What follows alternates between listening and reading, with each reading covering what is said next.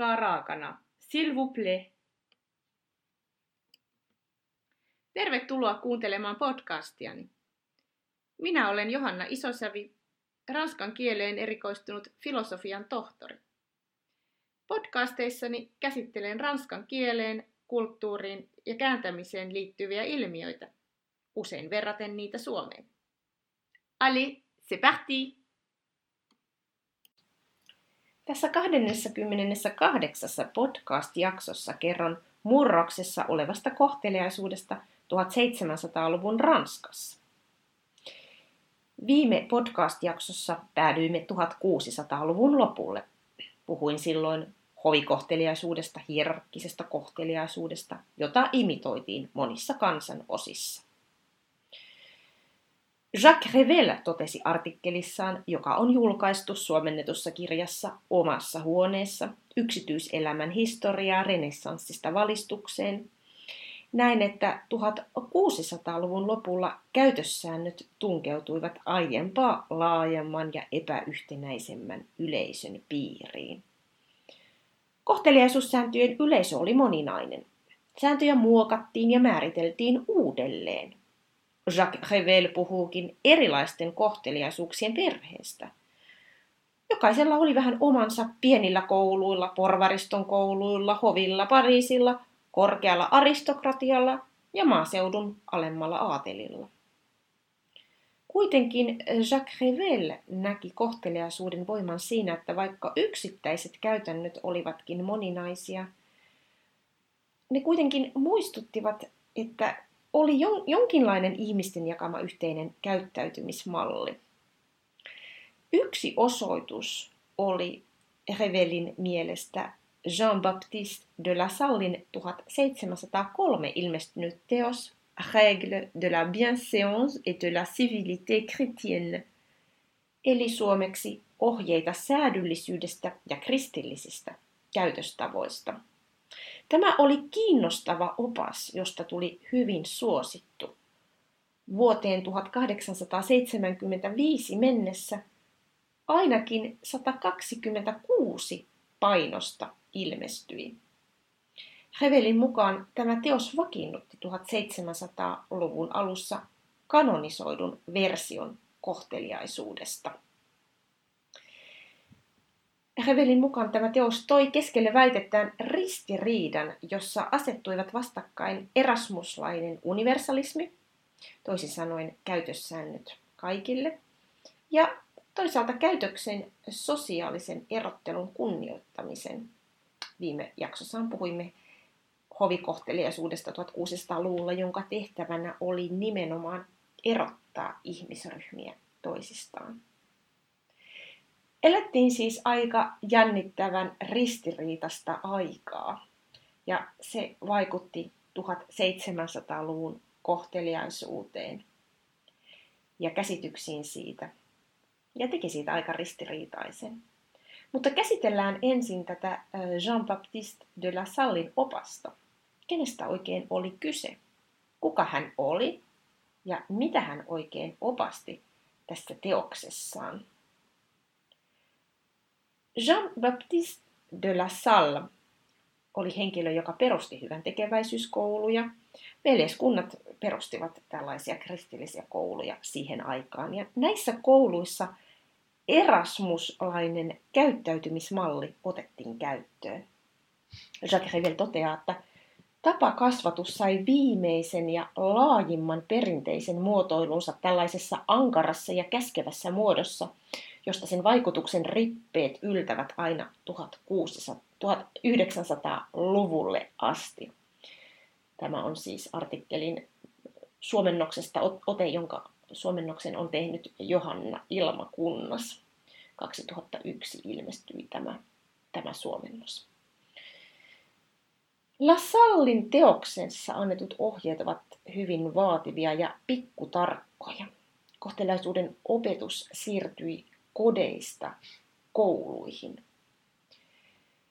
Saulin opetukset pääsivät tällaiseen Bibliothèque Bleu eräänlaiseen oppaaseen, josta ensimmäinen painos julkaistiin vuonna 1600, mutta siitä otettiin uusinta painoksia 1600-luvun lopulla ja edelleen 1700- ja 1800-luvuilla. Sinne sisällytettiin Erasmuksen kultaisen kirjan muokattuja versioita ja siihen lisättiin aina uusia versioita tästä La Sallen Règle-teoksesta. Mutta minkälaisia nämä pikkutarkat ja vaativat ohjeet olivat. Opas vei äärimmäisyyksin kehon valvonnan yksityiskohtaisuuden. Koko teoksen sisällysluettelo oli jaettu tarkasti kehon osien mukaan. Ensimmäinen luku. Koko ruumiin kantaminen ja ryhti. Toinen luku. Päästä ja korvista. Kolmas. Hiuksista. Neljäs. Kasvoista. Viides luku otsasta, kulmakarvoista ja poskista. Kuudes luku silmistä ja katseesta. Seitsemäs, nenästä ja tavasta niistä ja aivasta. Kahdeksas, suusta, huulista, hampaista ja kielistä. Yhdeksäs, puhumisesta ja ääntämisestä. Kymmenes, haukottelemisesta, sylkemisestä ja rykimisestä. Yhdestoista, selästä, olkapäistä, käsivarsista ja kyynärpäistä. Ja kahdestoista luku, käsistä, sormista ja kynsistä. Miltäpä kuulostaa. Tässä on on vaikutteita Erasmukselta. Jo Erasmus oli opastunut välttämään nauramista yksin muiden läsnä ollessa ja ilman näkyvää syytä. Yhden esimerkin tässä antaakseni. Mutta Lasala tuomitsi kaiken, jopa kaikkein viattomimman käytöksen, jossa näkyy huomion herpaantuminen sosiaalisten tilanteiden vaatimuksiin nähden. Näin hän sanoo oppaassaan. Istuttaessa ei pidä kirjoittaa tai piirrellä kuvioita maahan kepillä tai ruolla – se merkitsee, että on haaveilija tai huono oppilas. En tiedä, mitä nykyajan aivotutkimus sanoisi tähän. Todennäköisesti kannustaisi käsillä puuhaamiseen. Sehän saattaa helpottaa keskittymistä esimerkiksi käsityön tai tekeminen samalla, kutominen, neulominen. La Sallen teoksessa kaikista intiimiyden ilmaisuista tuli kuitenkin epäilyttäviä. Pohjalla oli kristillinen esimerkki. Jonkinlaisen rehellisyyden nimissä lasten ja aikuisten ei pitänyt näyttää itseään sellaisina kuin he todellisuudessa olivat. Toisin sanoen erasmuslainen läpikuultavuus oli jäänyt kauaksi, ta, kauaksi taakse. Vaan heidän oli osoitettava ileissään soveliaisuuden vaatimuksia, jotka olivat erottamattomasti kohteliaita ja kristittyjä analysoi, analysoi Jacques Revel.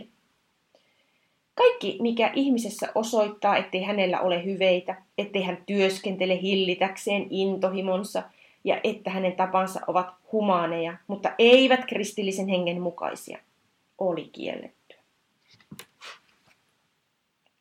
Kristilliset vaikutukset laitettiin äärimmäisiksi säädöiksi, säännöiksi. Ja kohteliaisuuden vaatimukset todellakin kohdistuivat kaikkein ankarimpina ruumiiseen. Hevel kirjoittaa myös näin, sillä eikö ruumis ollut yhtä aikaa sekä kaikkien häpeällisimpien intohimojen tyyssiä että pyhän hengen temppeli. Käyttäytymistä moralisoitiin väsymättömästi. Ruumis, oma keho unohdettiin ja jumalallisen läsnäoloa siinä kunnioitettiin. Mutta on aika, aika vaikea löytää käytöksen, käytöksen, hyvän käytöksen tietä näiden ristiriitaisten vaatimusten välillä. Kirjan kansanomaiset versi, versiot vahvistivat koko 1700-luvun ajan sitä, että muille näytettävän julkisen käyttäytymisen ohella ruumis, oma keho, häivytettiin. Lasallella valvonnasta tuli jopa niin ankaraa, että lopulta kiellettiin kaikki välittömät suhteet omaankin kehoon. Soveliaisuus vaatii myös, että nukkumaan mennessä oma keho kätketään omilta silmiltä ja että vältetään katsahtamastakaan siihen. Vaikenemisen ja salaperäisyyden piiri muodostui kehon ympärille. Käytösoppaissa Pitkään keskusteltiin niistämisestä julkisesti muita häiritsemättä, ja tämä kielto muuttui normiksi Lasallin oppaassa, moraalisten ja hygienisten vaatimusten nimissä. Vasta 1700-luvun lopulla Lassallen kirjan myöhäisessä laitoksessa tämä ele jätettiin huomio, huomiotta. Jacques Revel analysoi, että suunta näissä käytösoppaissa aina 1500-luvulta alkaen, puhuin aikaisemmassa jaksossa tästä Erasmuksen kultaisesta kirjasta, ja tosiaan tämä kehitys, joka jatkui 1800-luvulle asti, niin pikkuhiljaa ruumiin toiminnot lakkasivat olevasta kohteliaisuutta koskevan keskustelun aiheita. Tämä Lasallen opas oli siis hyvin, menestyy hyvin. Ja Jacques Revelkin toteaa, että, että tuohon aikaan kohteliaisuuden menestys ylipäätänsä vaikutti varmalta. Mutta kävikin sitten toisin. Kohteliaisuus ja käytöstavat kohtasivat vastoinkäymisiä ja muutamassa vuosikymmenessä koko kohteliaisuus joutui uudelleen arviointiin. Itse kun pohdin näitä käytösoppaiden sanomaa, viime jaksossa käsiteltyjä 1600-luvun hovikohteliaisuuden oppaita ja nyt tätä Lassallin äärimmilleen vietyä versioita, versiota, joka, joka kehittyy erasmuslaisen kohteliaisuuden pohjalta, mutta vähän toiseen suuntaan, niin tulee mieleen, että kyllä, kyllä vaatimukset olivat hyvin ankaria ja lujia. Että joutuikohan ihminen vähän liian lujille, kun näin tarkasti piti kontrolloida itseään. Liekö siis ihme mielestäni, että 1700-luvulla kohteliaisuusnormisto oli Jacques Ravelin sanoin enää vanhan aikainen muodollisuus, jonka arvo oli romahtanut.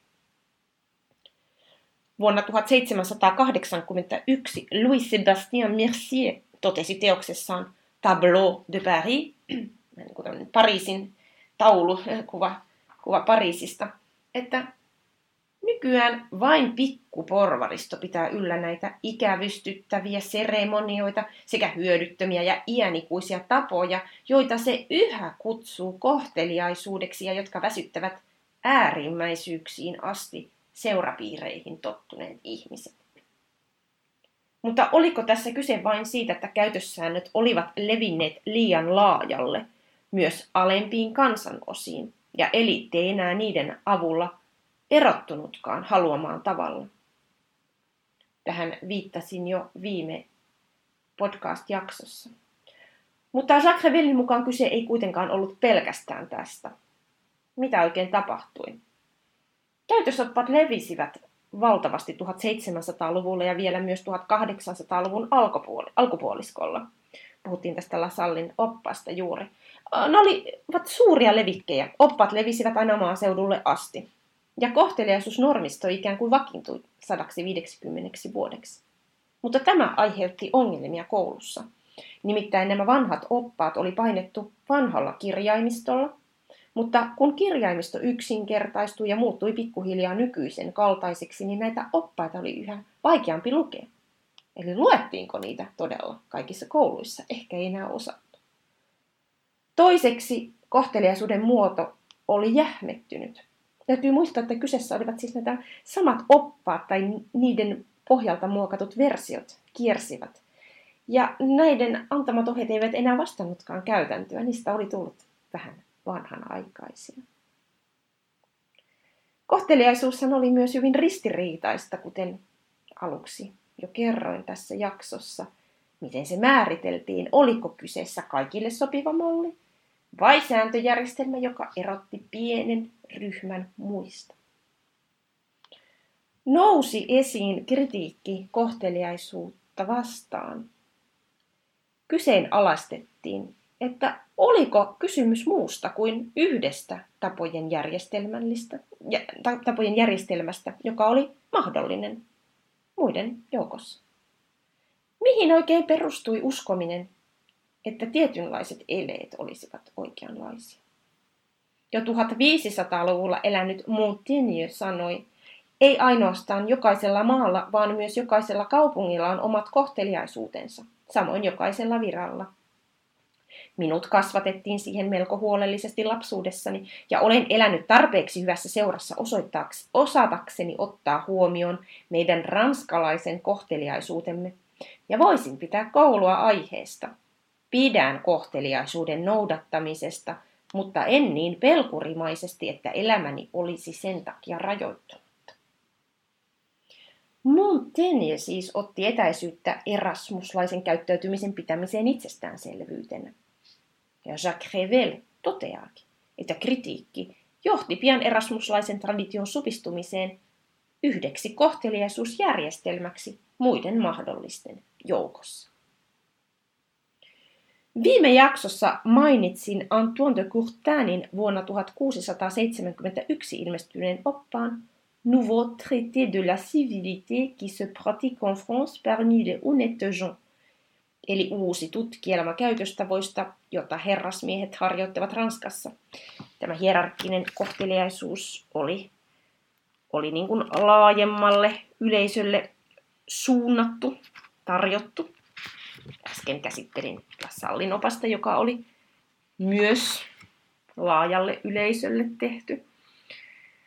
Jacques Revel on sitä mieltä, että Courtin ja Salla Salla saattoivat yrittää pelastaa ajatuksen yleispätevistä kohteliaisuussäännöistä sillä tavalla, että he irrottivat kohteliaisuuden pelkästään maallisesta ja humaanisesta ulottuvuudesta ja tekivät siitä hyveen, joka liittyy Jumalaan, lähimmäisiin ja meihin itseemme. Mutta Revel analysoi kuitenkin, että suuresta suosiosta huolimatta mainitut Courtainin ja Lasallin oppaat ryhtyivät taisteluun jo valmiiksi vanhanaikaisina.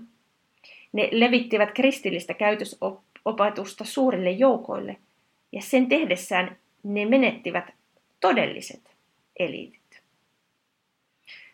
1700-luvun puolivälissä nimittäin hyvät käytöstavat, civilité, kävivät enää vain köyhtyneestä kohteliaisuudesta, jota oikea kohteliaisuutta oli polites.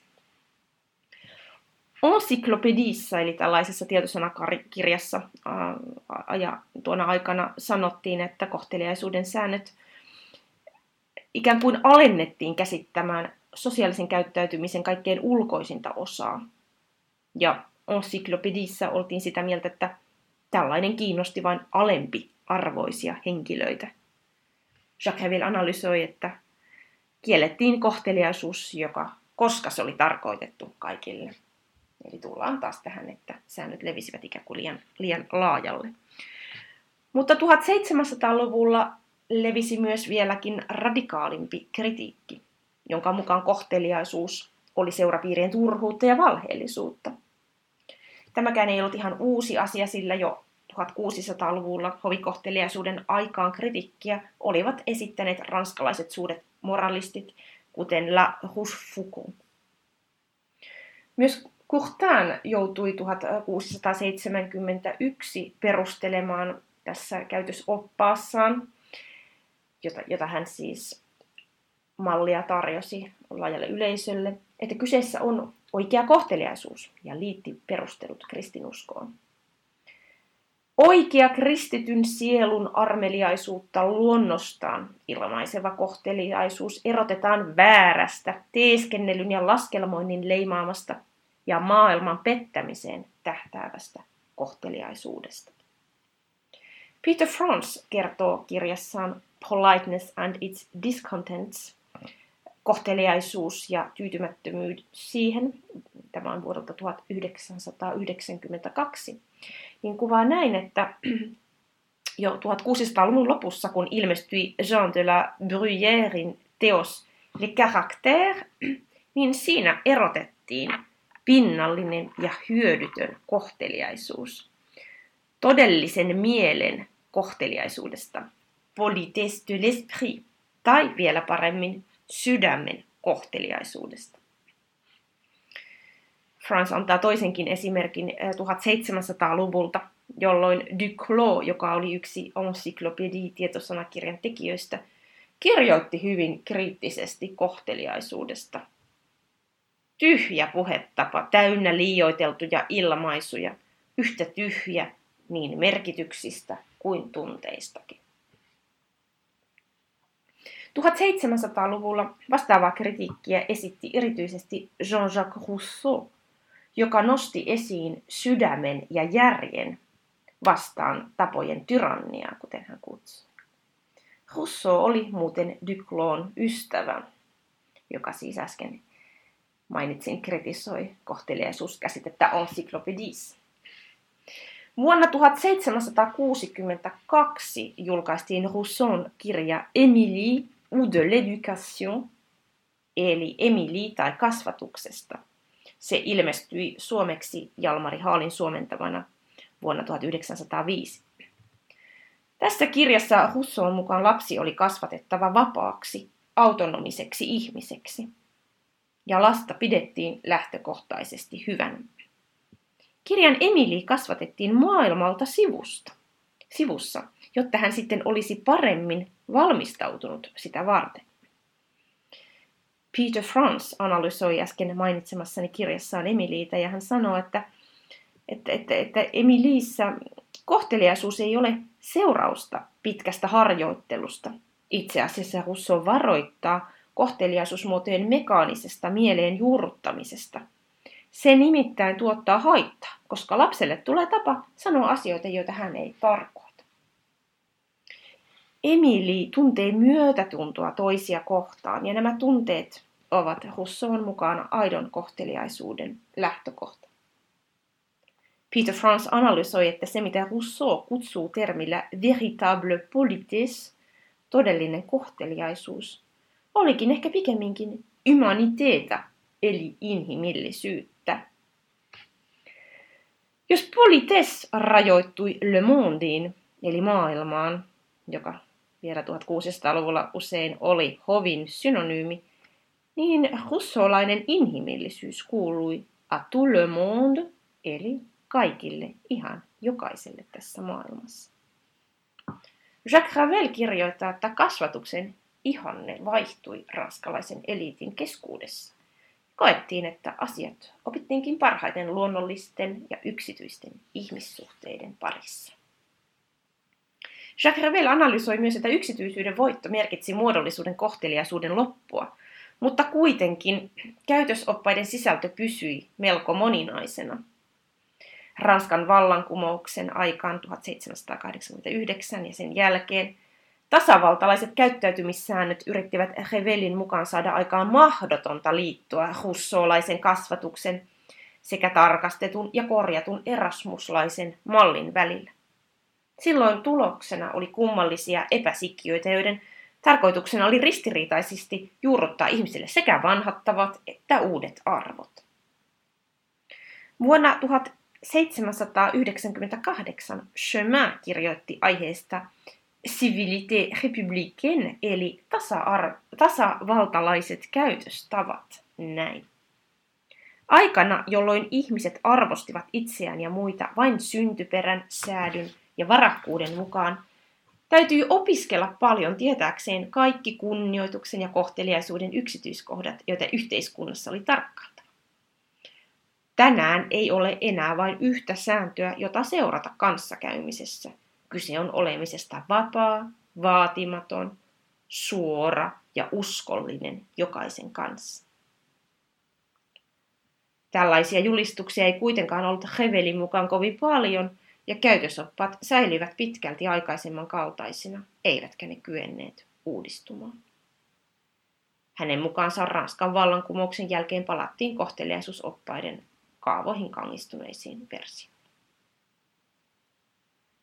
Hevel kertoo, että kun kohteliaisuus sitten levisi laajalle Euroopassa, se oli vain jäänne aikaisemmasta.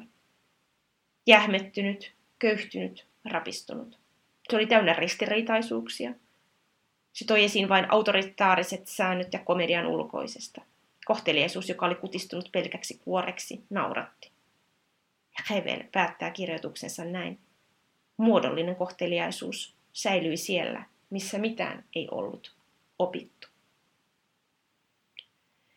Peter Franz huomauttaa äh, kirjassaan, että, että pitkälti tämä debatti kohteliaisuudesta koski vain pientä osaa ranskalaisista, ainakin Ranskan vallankumoukseen asti.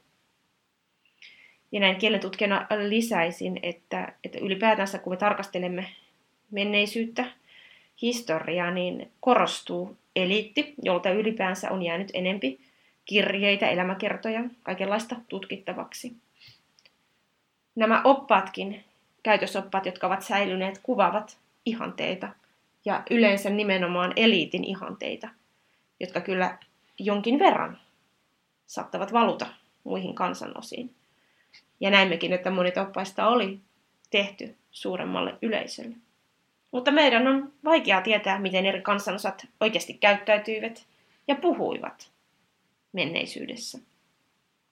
Mutta vaikka kuva menneisyyden tässä podcastissa käsittelin 1700-luvun ranskalaista kohteliaisuutta, vaikka se kuva on väistämättä rajallinen, niin käytösoppaat ja eliitin käymä debatti antavat nykyihmiselle perspektiiviä kohteliaisuuden historiasta, tietoa, millaisia sääntöjä annettiin, miten niistä eliitti keskusteli.